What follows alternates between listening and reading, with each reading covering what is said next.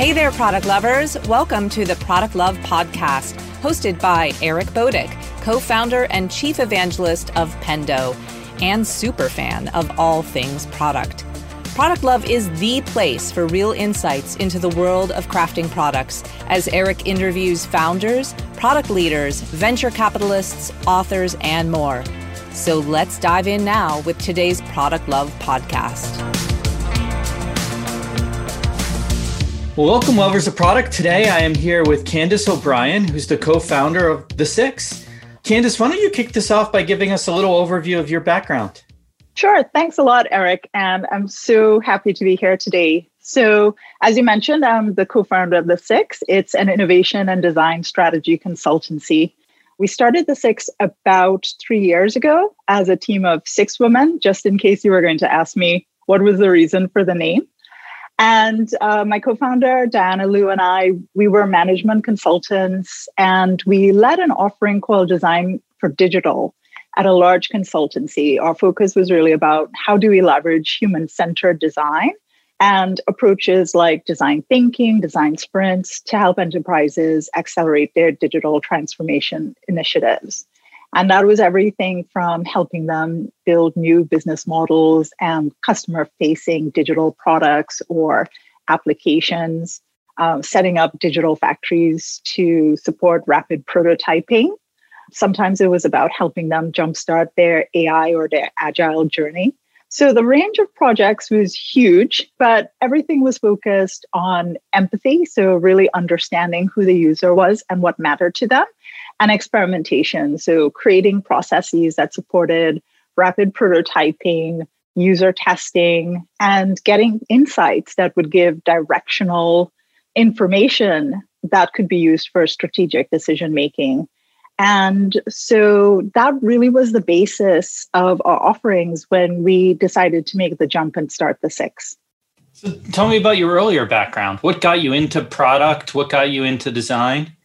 So prior to consulting, I spent several years doing product and program management, rolling out enterprise e commerce and content management solutions for companies like Uniqlo and for Heinz but probably my first real exposure to the principles and practice of product management was as a trade marketing manager at a global CPG. And I was responsible for, among other things, creating physical products. So, creating special packs of rice, of all things, for big box stores.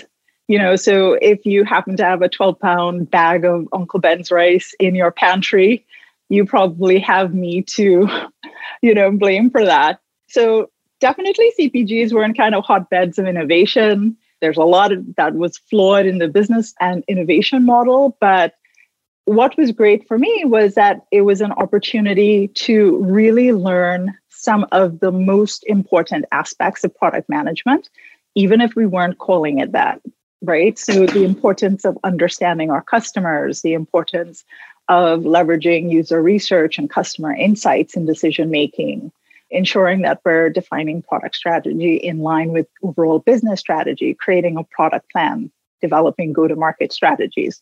So these were really elements that we focused on. And I had the opportunity to learn from fantastic brand managers. Again, my background isn't design. Uh, my degree is actually in accounting and economics. So my focus has always been on strategy. So getting those insights and being able to run large scale projects was really invaluable. And I really benefited from working with that team. So no no desire to uh, having a career in accounting? I did it for two years and quickly decided that it was not my jam. But what was really interesting about it was that working in marketing and brand, it was the most useful degree that I could have because actually people think marketing is creative, but it's all about managing P&Ls. It's all about uh, managing strategy. So having that background was actually super valuable. So tell me a little bit more about the six. What inspired the six of you to start it? And what problems, what big problems are you solving there? Yeah, so I think all of us had some experience with management consulting. We'd had opportunities to work together. We really liked each other. So when we were thinking about the six and we were thinking about the team that we wanted to bring on, you know, what we were really focused on was how could we have real impact for our clients? How could we make them effective much faster? Traditional management consulting can actually be really inefficient and slow.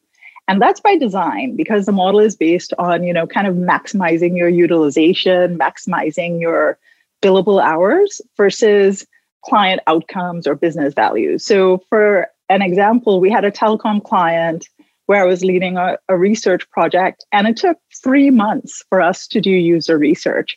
Two of those months were just spent figuring out who we wanted to talk to.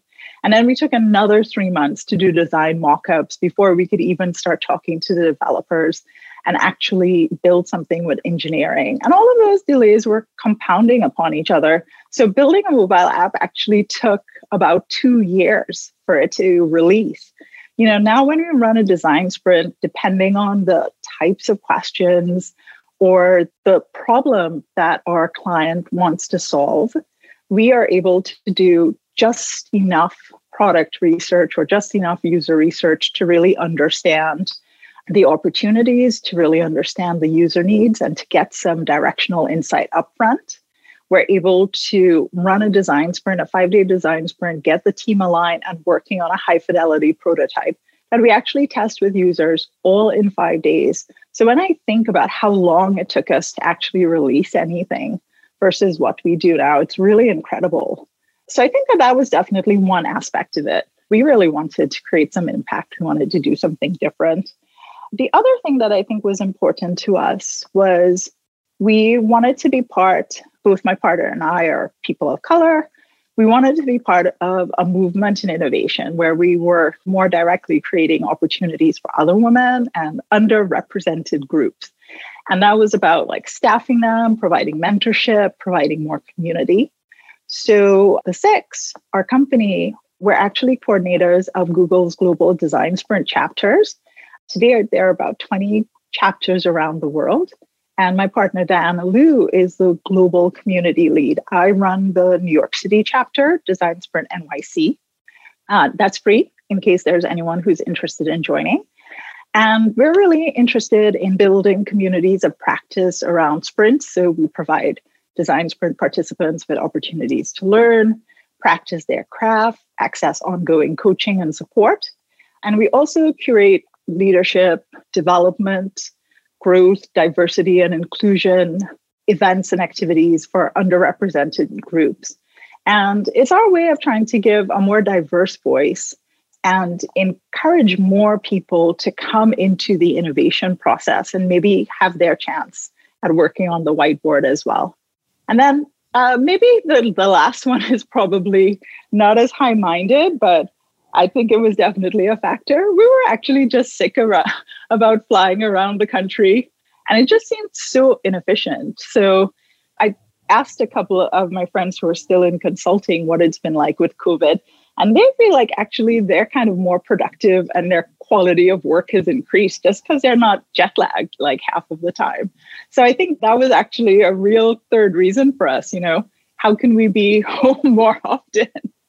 Yeah, I mean, avoiding jet lag is a good thing, and and I do think you know, consulting has been interesting through COVID because not only do you have less of the travel issues, because tra- let's face it, traveling, especially plane travel, is not fun for ninety nine percent of us, but you also have all the costs associated with that, and just the the disruption to your life, where it's this new remote world has been kind of interesting, and and how much we get done, how productive it is, uh, all without getting on a plane. Yeah, it was actually really interesting for us. You know, we had a design sprint. Actually, we are doing a design sprint with that client today, but our very first totally virtual five day design sprint was with this client that was focused on building an AI assistant to help people consume video more effectively. What they realized was everybody is now on these million calls they're triple booked they're all of these zoom videos that you need to see and catch up on or whatever. So maybe there's an opportunity to serve that more appropriately. But what was interesting for us was this particular design sprint happened at the start of april just as New York had gotten locked down, San Francisco had gotten locked down, so there was no opportunity to travel. So we really scrambled really quickly and we were able to make the design sprint absolutely remote.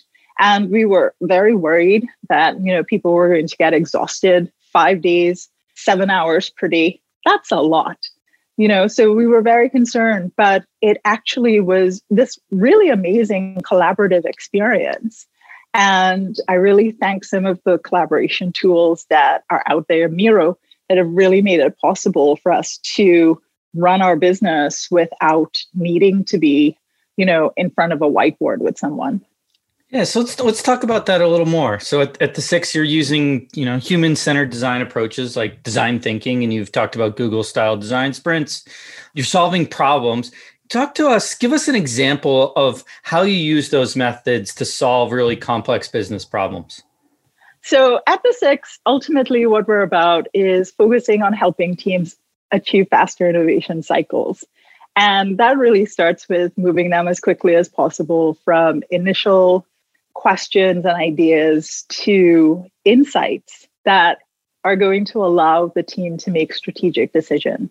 And our goal is to get teams to those directional insights as quickly as possible. So today, in many enterprises that we work with, it takes weeks and months for them to get insights. And we want them to be able to do that in hours and days.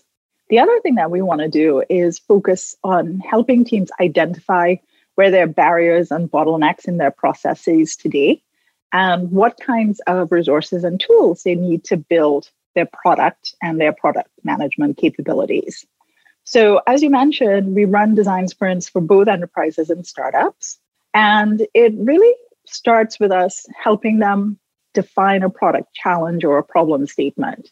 So we might have an example, a recent example of a client who wants to redefine access and permissions management across the enterprise platform. And that's our initial problem statement. So we'll use the approaches of design thinking is kind of an umbrella framework for all we do because it's really focused on the ideas of empathy and experimentation. And within that, one method that we use is design sprints. So we might run a five day design sprint where before the sprint, we'll conduct some user and market research, we'll do stakeholder interviews.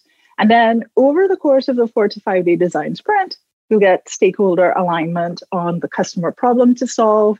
We'll ideate on the solution approach and then work together to create a clickable, high fidelity prototype that they can test with real users.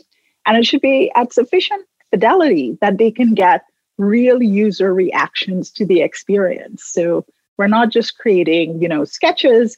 We actually want, if we are creating an app, we're simulating, you know, the facade and how it would work so people can give us real feedback. And we found sprints to be like incredibly effective in terms of getting people closer to insights. They're fast, they're time boxed, you know, teams are working together, but in a way where it's collaborative, but we're putting focus on individual input as well as the group work. And then we're also kind of minimizing ineffective brainstorming. So people get to a decision much faster. What we found, so I mentioned this client that we had done our sprints with in April of last year when we went fully remote so they were creating this product. We started the sprint on Wednesday. And by that Friday, the team had really aligned on who their user target was. They'd sketched and storyboarded the solution that they wanted to create. And the founder had enough additional insight that he was really able to re articulate what the value proposition of their solution was in a compelling way. He was able to update the pitch deck and he actually secured funding from his first angel investor that weekend. I mean, that was even before the prototype was done and it was actually tested. Since then, they've created their MVP, they landed two of their first customers. And now, the reason that we're having another sprint with them is that some assumptions that were made about the target users based on the initial testing haven't been borne out because a lot of those target users aren't signing up, they're not buying.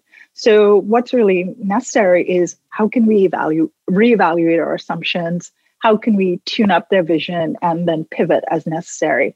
And I think that's really an important aspect of the sprint. It's not just kind of a one on done. What's really important is that you need to keep validating your assumptions with the user. You need to ensure that the things that you believe are true for the success of your product are really true. So sometimes, as I mentioned, so we do product sprints, but sometimes the problems we're solving are not just about products or platforms. Often, where there's the biggest challenge is around alignment. So, at the enterprise level, when we're working with clients, we're often brought in because VPs or senior directors maybe they're in product, maybe they're part of a kind of an innovation and transformation team, they're in operations and IT. And they might have multiple product teams that are working with them. Sometimes those teams have cascading dependencies, and they really realize the teams are stuck or they just can't get started. And then leadership starts feeling the pain. So they've got questions and frustrations like, you know, I can't get the data I need to make strategic decisions. I don't really know what all these different teams are working on or if they're actually making progress. You know, we're not able to ship anything, and we don't even know if we're building the right thing. So, those are some of the kinds of questions and frustrations that senior directors, SVPs will come to us. You know, we had a recent engagement for a software company where they were trying to scale this internal analytics platform. And at the start of the engagement, the problem statement that they were creating was around you know how do we deploy this platform to make data ubiquitous and to make data as a service possible in our environment? And so we went in with this premise that we were going to be working on the product or the platform. But when we got there like just within one or two user interviews we realized that there was a much bigger challenge around team alignment you know, there was an IT organization that already owned a competing platform that they thought should be the standard data platform. There was a product research organization that were hiring their own engineering resources because they felt their platform should be the appropriate standard. And then there was this enterprise analytics team that should have been responsible for data strategy across the entire organization and the data product strategy across the entire organization but they weren't empowered, they weren't funded, they didn't have any real authority. So here we had three different teams that needed to solve this problem together, but they have different P&Ls, different leaders, different visions for how things should work. And they had a very impressive list of JIRA tickets. I think there were thousands, but they had not been able to develop their product roadmap or the platform operating model in over a year of trying.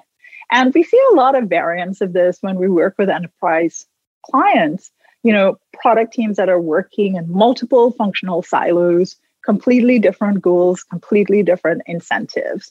So, you know, before we can even attack a product or a platform problem, we needed to address the organizational issues and the organizational problems and really help them reimagine themselves not as three different organizations, but one team you know how do they become one team that's aligned on what is the problem to solve? How do they move forward with a common vision and a common operating model? So we ran something that we call a vision sprint. Maybe some people call it an innovation sprint. And the goal of the vision sprint was to really help them develop their north star. When we do vision sprints, we take elements of design sprints. So we've created our own package of what a vision sprint means.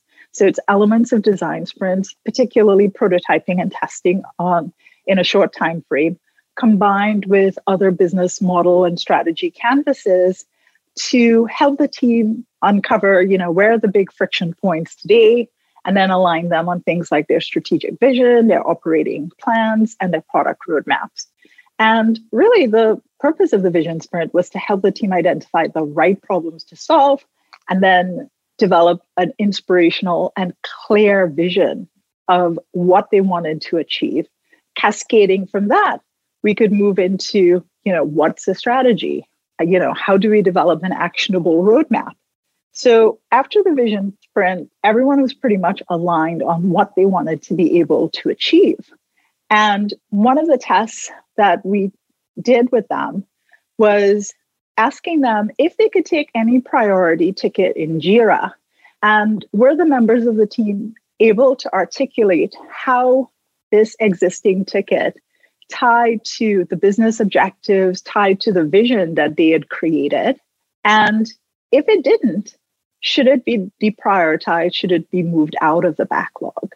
So, really trying to align what the team is doing to what the vision and strategy is going to be. Now, do you find, you know, you, you mentioned you work a lot with both enterprise clients and startups. Do you find that, you know, a lot of the problems you're solving at enterprise are around alignment, where maybe the startup problems end up being more product problems or product market fit problems? Usually, the when we're do, working with startups, uh, they're in very initial stages, so it's generally about product problems or product market fit. At the enterprise, what we've been doing a lot of work on, there are product problems, but it tends to be more of these kinds of vision sprints that we're doing. And we also do something called organizational design sprints. And there we're actually working with the client to figure out, you know, what are the right structures they need to have? What are the appropriate roles and responsibilities?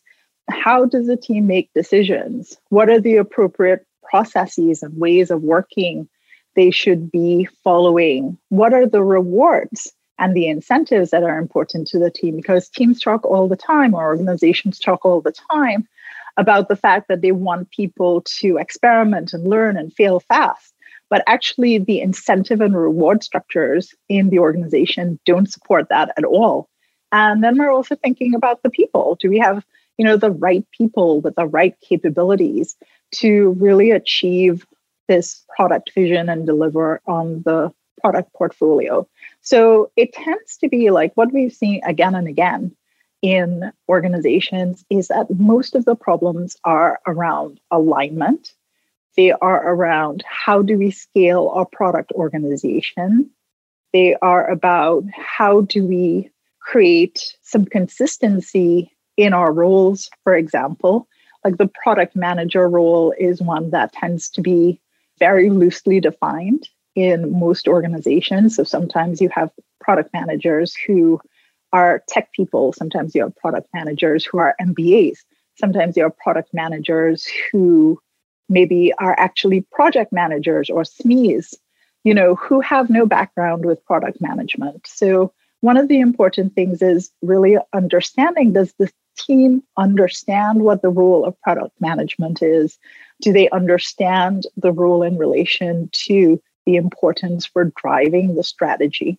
And then what kind of coaching, what kind of upskilling do they need? What type of tools and resources do they need to support moving the team to a higher level of product management efficiency.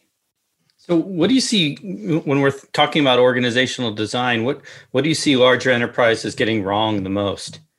I think you know continuing to have people work in these functional silos. So, a lot of organizations, I think, like they look at startups like unicorns and you know they speak in sometimes in these hushed tones about pizza pie teams and or squads and they act like it's impossible for them to actually build small empowered teams that are really able to own product strategy and able to own all of the elements of the project and it's not impossible it's hard it's very very difficult it takes time and it does mean realigning your organizational structure. It does mean realigning your incentives. It does mean training people. But it is possible. It's a structural problem that can be solved if leadership is willing to do that. And if they're willing to really put focus and attention behind some of the buzzwords, you know, like you hear, oh, we are product focused, we are customer focused, but really translating what that means and cascading it down the organization is something that often doesn't happen. So I think it's actually really important that if organizations want to be product focused, that they are looking at these kinds of structural challenges and thinking about how they can change their organizations and how they can change their cultures. So we talked about a lot of different problems that you guys help people solve. What what are your favorite problems to solve? I like working on alignment challenges because if you can get the team aligned and you can get this team moving towards a mission and the core attributes of the product team strategy design engineering you know they're well aligned they're well balanced. You can achieve incredible things. So the more that we can do to align product teams or the more that we can be part of those processes we're actually really excited by and excited for. And i think the second thing is kind of aligned to that as well it's helping companies take a systematic approach to building their product management foundations and building foundations that can scale. Because you know when you're a seven person team or a five person team communication is really easy. Alignment is really easy you're so but once you start moving even uh, as a startup if you're a 50 person team it becomes much more difficult. And then if you're a 5000 person enterprise or more, it becomes even more so. So, helping corporations understand or enterprises understand what are the capabilities that they need, what are the tools they need, what is the data they need, so that they can scale their product management function so that every time they build a new widget, you know, it's not about reinventing from scratch. Every time they set up a new product team or a new scrum team, everybody doesn't have to figure it out. And I think there are like three phases to that where we focus on it's like helping the team figure out do they have the right strategy that aligns to their overall business strategy? And are they actually backing that up by evidence, market research, and validation? So, are they actually using the information that they're getting to make decisions? How can they standardize some processes? So our background is in consulting. A lot of our work was like about process improvement. So we're always looking for opportunities to standardize processes, whether it's like strategic alignment. Can you standardize things like road mapping and prioritization processes? I think the other aspect of that is product organization design. Do we have the right people, as we were mentioning earlier, do they have the right skills? Do they have the incentive structure to really achieve what you want to do? And then product operations. So, do we have the right information to make strategic decisions? Do we understand what data is important? Do we understand what metrics are critical? And it's about ensuring that the team starts thinking about, you know, what is the business data and insights that they need to have. You know what are the numbers that are important? And maybe that's like internal numbers about revenue and cost. Maybe it's stuff like usage numbers around the product. Maybe it's around churn by customer segments. But what is important from a data perspective for this organization? And then from an external data perspective it's are they capturing the customer and market insights do they understand what's really important to their users? Do they know who their users are? And so we want to really set the stage and have people focused on those things. And then how do we actually create systems and tools that allow people to self service the types of information that they need? So I want to talk a little more about design. Talk to me about why design is so important in product and product management, tech products really in general, and how it's underrepresented in today's processes. Because I, I do think it's underrepresented, especially at the enterprise and to some extent at startups too. So I'm trying to pull the quote from Steve Jobs. He said something like, you know, design is a super loaded word. And what's important for people to understand is design is about how things work and not how you know how things look and i think that there is still this bias and this tendency to look at design and designers as people who make things pretty. And that's all that they're focused on. But even if that was true, and I don't believe it is, you know, there is room for making things beautiful. I mean, when you think about it, the market is flooded with products that are really similar. And sometimes the only thing that differentiates those products is the design, the look and feel, that design experience. I don't know if you've been on Instagram lately, but there's the Always pan. And there's this $145 saute pan that comes in pink and spice and colors like this. Beautiful pan. Do I cook? No. Do I own an Always pan? Yes.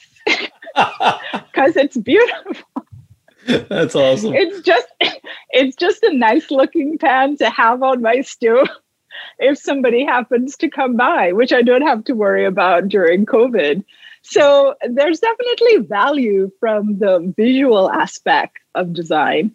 And you know, honestly, I, I do think there's a rise in there's been a rise in the stature of designers.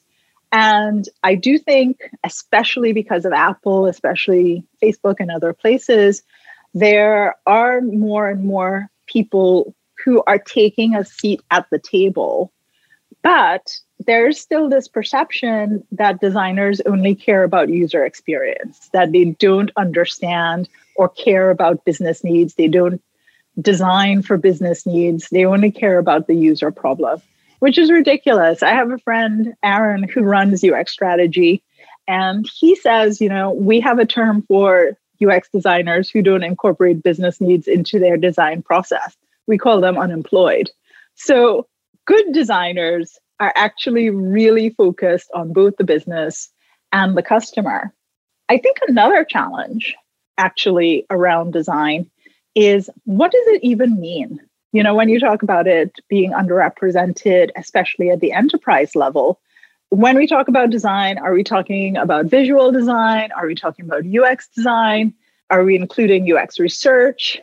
Are we thinking about industrial design? Are we thinking about product design? Is product design and UX design different? Are they the same thing? You know, is it about UI? Is it a combination of everything? And I think because there's still so much ambiguity around what is encapsulated in design. It's really un- hard to understand what the designer in product should do and what they're responsible for. And maybe that makes it hard to understand how they add value to the process and how their work contributes to the final product. And then I think the other challenge around design and UX in general is it tends to be really underfunded. I saw an article maybe two years ago or so, and it was something like the typical ratio of designers to developers was one to 20. And then in terms of UX researchers, it was one UX researcher to 100 developers. So just think about that, you know. And then in addition to that, the organization was not investing in research. So they wouldn't hire a researcher unless they had about five designers. So that was kind of the ratio. But that was like really shocking to me. Like this idea that the UX researcher slash designer who is responsible for helping to bring all of these market insights that should be directing the momentum and the approach of the product. You know, there's one of them, but there are a hundred people who are ready to code. So if they're not bringing in these insights, and you have this real, in, you know, this feature factory where people are just creating new features without really thinking about does this actually serve my customer? Is this aligned to my business strategy? It's just about output. It's not in any way about impact and business value. So uh, I think that that is a big challenge. What, what do you um, think the ratio terms- should be?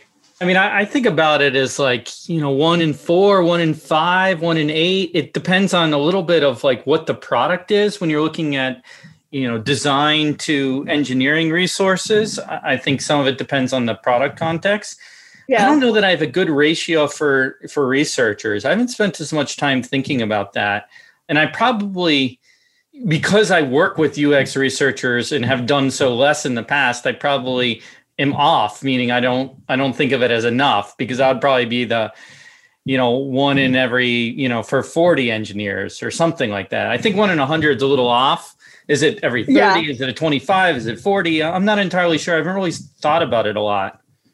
Yeah, I haven't thought about it a lot either. But, you know, I do think, as you said, what's really important uh, with those ratios is what determines them is, is the nature of the product that you're creating.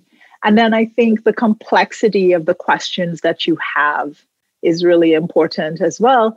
And then as important is how are you building this research feedback loop into your organization. So, research again is not a one and done that you just do at the start of the project to get some initial insights, but you're actually having a framework and a process for ongoing user research, for ongoing user interaction, for ongoing user testing, and getting that feedback into the organization. So, that being said, is it two to 40? Uh, you know, two researchers to eight designers to 40 developers? I don't know. But the gap is way too massive in terms of the ratios today because essentially what you're doing is creating this really industrial mentality around development where it's about, you know, we need to keep developers busy we need to just feed this feature factory and we're not spending sufficient time thinking about are we building the right thing? You know we're just in the cycle of building all the time. Yeah so i wanted I, I know we don't have too much time. I wanted to jump back to sprints right? So let's talk about how we run sprints today. What, what do you see that teams get wrong? And how can product teams do a better job with their design sprints? I think what we often see with teams getting wrong around design sprints is the idea that they need to use a sprint for everything. So, one of the things that's really important is knowing when is the right time to use a design sprint and when is the right time to use something else. A design sprint really begins with a well defined and important problem to solve. And if as a team you don't know what your problem is, you need to do some research and investigation. And you should spend some time doing upfront problem framing, ensuring that you're coming into a team or coming into a sprint with a well defined challenge is really important because you need to rally people around that. I think the second element of it is ensuring that you are bringing customer and market insights into the sprint and making sure that you are sharing that information within the sprint because you need to level set everyone. And when we're trying to bring in these customer and market perspectives in the sprint, we do that with the expert interviews, which are part of the sprint process. But then we also do things like we might build empathy and inspiration walls, you know, which are not necessarily part of the process, but something that we do as part of design thinking because we want to ensure that the team has access to see that information to get aligned around it. I think the other element of the sprint that's really important for teams to get right is making sure that you have an executive sponsor who has the money, the power, and the influence to facilitate the team to move and execute on the outcomes of the sprint if those outcomes are agreed to. Otherwise, you know, it's just been a fun exercise for people for five days. Nothing is going to happen, and it's going to fall into the realm of innovation theater, which is the worst thing, you know, that you can do because I do think sprints are a really effective mechanism for getting to insights really quickly. But then again, you know, if you can't actually act on them, that's really challenging. And then I think, as a general note, that organizations need to think about how they do actionable experimentation. So, what's important there is how are the experiments you're doing, making sure that those are actually tying back to the product strategy, tying back to the overall business strategy, and you understand how all of the experiments and the tests you're running through mechanisms like design sprints will actually tie together and can feed on insights that allow you to make decisions. I think sometimes when you're doing sprints, for example, in a vacuum, that might be one of the reasons that it's harder to execute on them because there isn't the sense that, you know, this was strategically important, or you can show why it was strategically important for you to do that. So, a few final questions. Uh, trends. What do you see happening in software in the next year that's really interesting? So, coming out of the last year, I think that we saw that there were a number of companies that were putting their digital transformation initiatives on hold. A lot of people are thinking about, you know, how they can do things like cost cutting and, you know, how they can shore up their P&Ls if you're part of an organization. You know, there are going to be restructurings, there are going to be people who are losing positions in different organizations. And I think concurrent with that, there are a lot of organizations that are thinking about what automation initiatives that they can begin or accelerate to start gaining efficiencies and reducing costs. I definitely think that we're seeing people who are, or organizations that are focused on that and thinking more about how they can leverage AI and machine learning. We also see, and what we're hearing from some of our clients, is that they are very much focused on AI ethics and thinking about, you know, how they ensure that their AI solutions support diversity, support inclusion, and I think that those are great trends that we're seeing where people are consciously thinking about how we can design our organizations and our operations for things like diversity and inclusion, for things like sustainability. So I think those are some key elements. I think what we're also seeing is maybe a focus on people creating uh, simpler but more human products. You know, so taking a lot of complexity out of the user experience and the user interface and making it very easy for people to engage you know naturally. And although i have like extreme zoom fatigue they have a good way of doing that. It's really simple. We're engaging as two people. There's not a lot of technology between us and i do think that we're seeing companies and customers who are thinking about, you know, how can we focus on simpler solutions that really create opportunities for unique and interesting human interactions.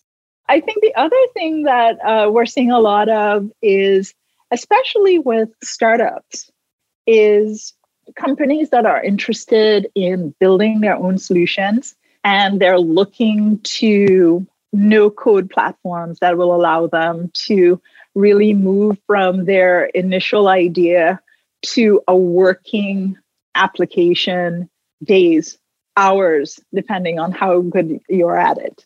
So we've done some workshops with a company called ThoughtFormer that's kind of bringing some of these solutions to the fore. So I think it's going to be really interesting because it means that there can be an explosion of new solutions that are not going to be dependent on the costs related to engineering. Yeah, I think no code is particularly interesting too.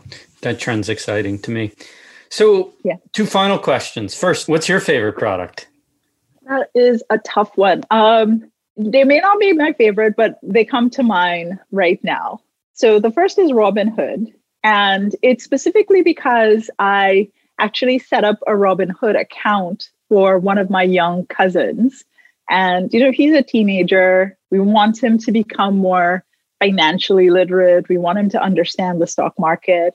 So for Christmas, I set up an account and basically said, Here, you've got a few bucks in this, do with it what you want.